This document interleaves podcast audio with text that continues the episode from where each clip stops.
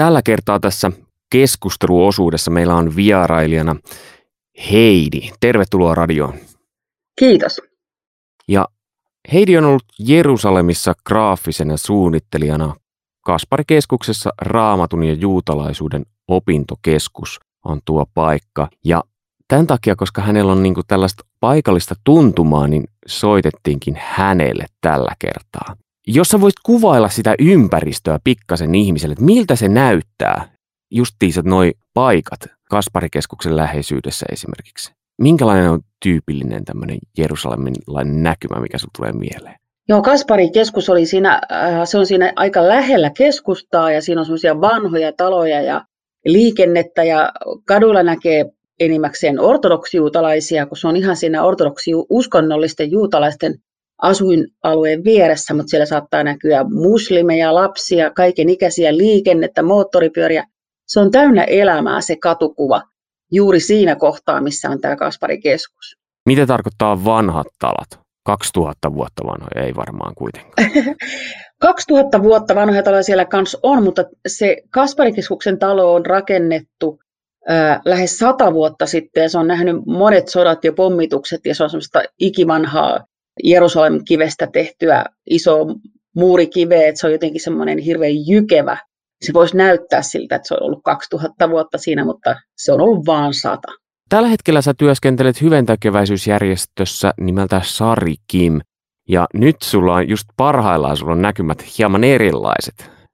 Joo, se hyväntekeväisyysjärjestö menee niin kuin ruohonjuuritasolle, että Kasparikeskuksessa se on tämmöinen niin kuin opintokeskus, mutta Sarikin tekee hyvän tekeväisyyttä, antaa vaikka vaateapua köyhille sekä juutalaisille että, että arabeillekin ja myös lapsia ja nuorisotyötä. Että se on semmoinen niin hirveän lähelle tuleva tapa. Pieni, pieni järjestö, mutta tota, on siinä sitten ollut mukana eri tavoin. Ja se on semmoinen niin kuin nimenomaan ruohonjuuritasoa ihmisten lähellä.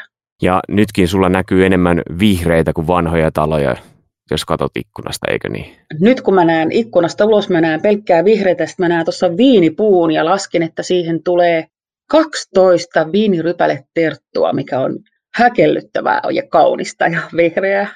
Se on kyllä hienoa, että tällainen on mahdollista myös Suomessa. Mutta hei, koska sulla on kokemusta siellä Jerusalemissa asumisesta, niin minkälaiset juhlat siellä niin kuin vuoden aikana on sellaisia, mitkä näkyy isoiten esillä? Jo juutalainen juhlaperinne. Itse asiassa muuten täytyy tähän väliin sanoa, että Raamattuhan ei puhu juutalaisista juhlista, vaan Herran juhlista, että ne on niin Jumalan omia juhlia. No siihen tietysti on tullut ihmisten säädöksiä uskonnollisen juutalaisuuden ja muutenkin toimesta, että siinä on semmoisia erilaisia rituaaleja, mutta kolme pääjuhlaa, niitä sanotaan semmoisiksi niin kuin shalos regalim, jotka on niin kuin pääsiäinen juutalainen pesak, sitten on sukkot ja sitten on, tai sukkot on syksyllä ja sitten on savuot siinä pääsiäisen jälkeen. Ne on ne suurimmat ja niitä vietetään kovin eri tavoin ja mun lempijuhla ja semmoinen näkyvin on varmaan nimenomaan se lehtimoja juhla, johon liittyy paljon tulevaisuuden lupauksia. Sinne Jerusalem täyttyy kristityistä ympäri maailmaa juuri niiden juhlien aikaan. Se on semmoinen iloinen ja värikäs ja näkyvä juhla. Jos me kristittynä katsotaan näitä juhlia, niin millä tavalla ne puhuttelee sua?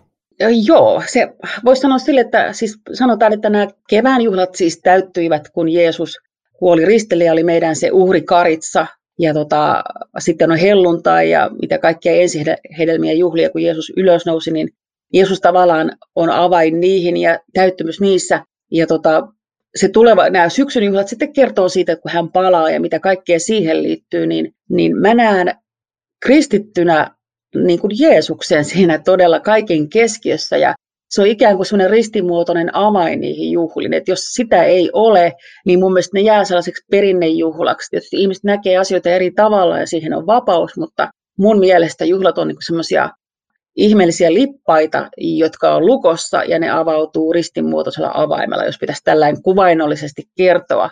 Ja tota, mä en ole mikään semmoinen rituaalien harrastaja, mä vietän myös joulua muuten, mutta kyllä jotenkin se juutala, Israelissa ja juutalaisten ja israelaisten juhlien viettäminen on niin muuttanut sitä, että ei mun joulujuhlissa näy silleen tonttuja, vaikka mä koristelenkin kodin, mutta tota, ei varmaan monen muukaan. Et se on jotenkin se Jeesus tullut siihen keskiöön niin kuin kaikkeen juhlintaan, näin voisi sanoa.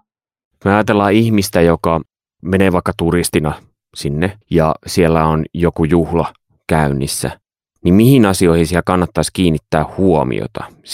Sen, just sen takia, että toi mitä sä äsken puhuit, niin voisi aueta. No tietenkin raamattu auki ja sille, että ju, siis nämä juhlat on hebreaksi vanhassa testamentissa niin kuin sanalla moed, joka tarkoittaa juhla-aikaa ja tapaamisaikaa, tapaamispaikkaa. Ja se on niin kuin Jumalan kohtaamista. Että tavallaan niin kuin mun mielestä rukous sopii kaikkien, koska siinä me kohdataan Jumala. Mutta tota, se, mitä voisi oppia tästä juutalaisten tavasta juhlia, esimerkiksi lehtimajajuhlaa tai pääsiäistä pesahia, niin se yhteys, että tota, perheet kokoontuu yhteen, sukupolvet kokoontuu yhteen, se on yhteistä ilojuhlaa tai rukouksen aikaa tai paaston aikaa, että ää, mä en luettele että juhlan nimiä, tietysti joku Jom Kippur, joka on suuri paasto- ja sovituspäivä, niin silloin ollaan myös, tai niin kuin yksin tutkiskellaan sydäntä, mutta että siinä on semmoinen, se ei ole semmoinen, että tämä ju, juutalaisjuhla on mun juttu, ei, ei ole semmoisia mun juttuja, vaan se on yhteisöjuhla. Et se, se on semmoinen, mitä me voitaisiin oppia, että juhlat ei ole mitään omaa harrastuneisuutta, vaan tapaamisaika ja paikkaa läheisten kanssa ja ennen kaikkea Jumalan kanssa, Jumalan kanssa rukouksessa, mutta myös niin kuin yhteen kokoontumista koko suvun kesken. Et siinä on jotain sellaista ihmeellistä kohtaa, yhteen tulemisen ja kohtaamisen hienoutta näissä kaikissa juhlinnassa, mitä me voitaisiin vielä enemmän ottaa meille tänne Suomeen.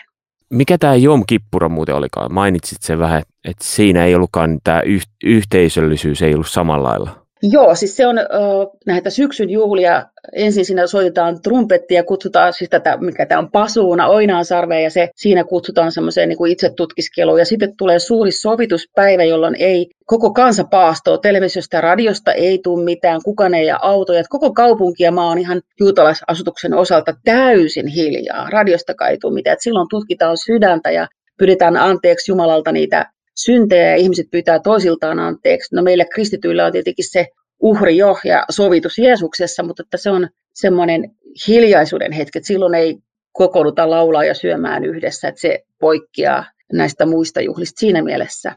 Mutta esimerkiksi niin sapatti, joka on hirveän tärkeä juhla, niin se taas on sitä kokoontumista ja yhdessäoloa ja ilojuhlaa. Ja samoin todellakin uusi vuosia, joka tulee sen jälkeen, sitten tämä sukkot, lehtimajajuhla kaikki muu on sellaista niin kuin yhdessäoloa.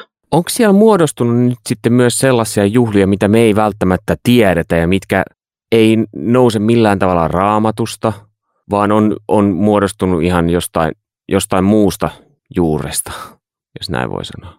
Joo, niitähän on, joo, niitä on pitkä litania. No tietysti itsenäisyyspäivä ja sitten on Lakbaumer, mitä niitä on, monenlaisia, että niitä ei varmaan ihan osa mainita. Tämä on just niin kuin hanukka, että siis tämä valonjuhla suurin piirtein meidän joulun aikaan, niin se on juutalaisten juhla, että sitä ei suoraan mainita sillä raamatussa, että sitä vietetään temppelin uudelleen vihkimisen juhlaksi. Ja siitä on niin kuin sivumaininta Uudessa testamentissa, että Jeesuskin oli siihen aikaan, sen juhlan aikaan temppelissä, mutta se ei ole sellainen niin, kuin niin sanottu pyhäjuhla, johon tulisi ohjeistus raamatussa. Että sellaisia paljon on, että ei ole sellaisia selkeitä ohjeita, mutta niin kuin vaikka lehtimajajuhlaan tai pääsiäiseen on ihan selkeät ohjeet, ihan tarkat ohjeet. Ja mä oon hirveän laiska semmoisia tarkkoja, tarkkoja ohjeita noudattaa. Että muistan yhden pääsiäisen aikaan yksi, yksi juutalainen rouva valitti mulle, että et sä Heidi voi syödä happamatonta leivää pääsiäisen, ennen pääsiäistä vaan tai pääsiäisen aikaan vaan kuutta päivää. Sun pitää syödä sitä seitsemän päivää. Mä en kehannut sanoa, että kyllä mä syön ruisleipää sen sivussa. Että se, et jotkut ottaa sen niin kirjaimellisesti, että mä oon siinä sen suhteen paljon vapaampi, että kyllä mä haluan niitä noudattaa, mutta jotenkin se Jeesus on se elämänleipä, jota pitää syödä. Et mä itse koen sen senkin symbolisena. Jeesus on se happamaton leipä ja häntä pitää, hänen seurassaan meidän pitää aterioida. Tiedän, että menee vähän sivuraiteille, mutta just kun me nauhoitetaan tätä, niin nyt vietetään täällä meilläkin yksiä syntymäpäiviä parasta aikaa, niin nousee mieleen, että kuinka just syntymäpäivät, nimipäivät. Ja tällaiset, mitä Suomessa ehkä jossain määrin juhlitaan, niin miten on tuolla Israelissa? No kyllä siis joo, Jom Kuledet on syntymäpäivät, kyllä niitä juhlitaan, mutta sitten tuli mieleen, että mä tuosin kyllä yhden äh, uskonnollisen juutalaisen naisen hyvinkin, ja hän ei vietä ollenkaan syntymäpäiviä eikä nimipäiviä, että se on niin jotenkin se juhla, tietysporukossa se juhla ei fokusoidu niin kuin ihmiseen siinä mielessä, että ne haluaa viettää niitä vanhan testamentin juhlia. Siinä on varmaan monta erilaista käytäntöä, mutta että kyllä mä oon monet hebreankieliset paljon onnea vaan laulua kuullut siellä niiden vuosien aikana, mitä Israelissa on asunut.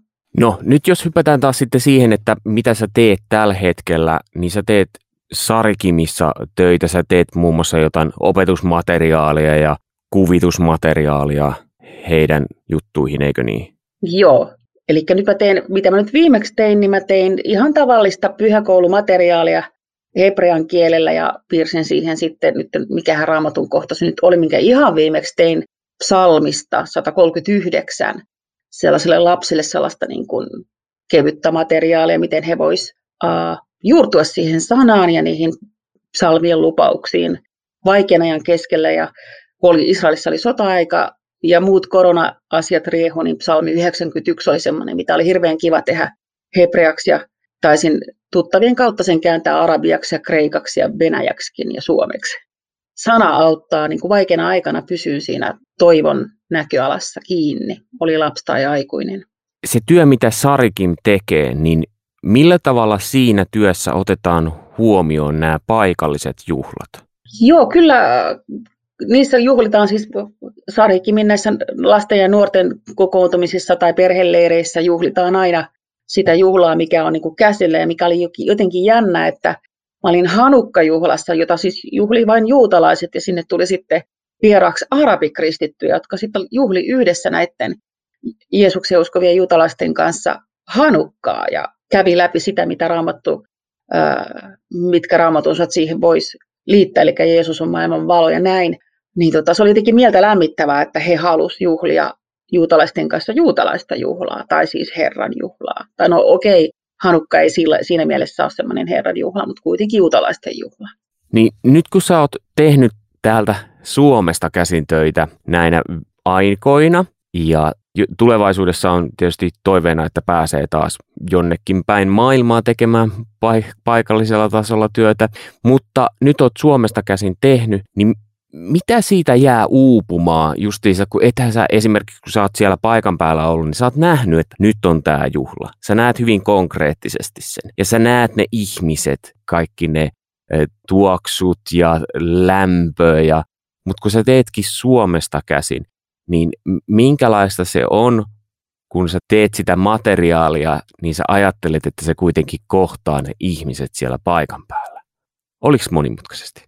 Joo, hyvin sanottu. Siis ainahan jää uupumaan se ihmisten kohtaaminen hebrean kielellä tai millä kielellä vaan. No mä en nyt hirveän monia kieliä osaa, mutta kuitenkin tarpeeksi. Se tietysti aina niin kuin on se hankala juttu, mutta kun on 16 vuotta ollut Israelissa, niin jollain tavalla, kun mä teen sitä matskua, niin mä pystyn niin kuin heittäytymään siihen maailmaan, missä mä elin, niin mä en näe sitä nyt tällä hetkellä mitenkään vaikeana luoda vaikka jotain ihan täysin israelilaiseen ympäristöön suunniteltua vaikka lapsityömateriaalia, koska mä oon jo oppinut hyppään pois suomalaisesta boksista ja laatikosta. Ja sitten mä tuun takaisin siihen, kun mä oon ollut tarpeeksi koneella ja tehnyt niitä töitä, että jotenkin niin kun, ainakin tällä hetkellä tämä on sujunut hyvin, että on hirveän luovaa ja rauhallista olla, saada olla täällä omassa kotitoimistossa tämän oman omenapuun ja viinipuuni vieressä.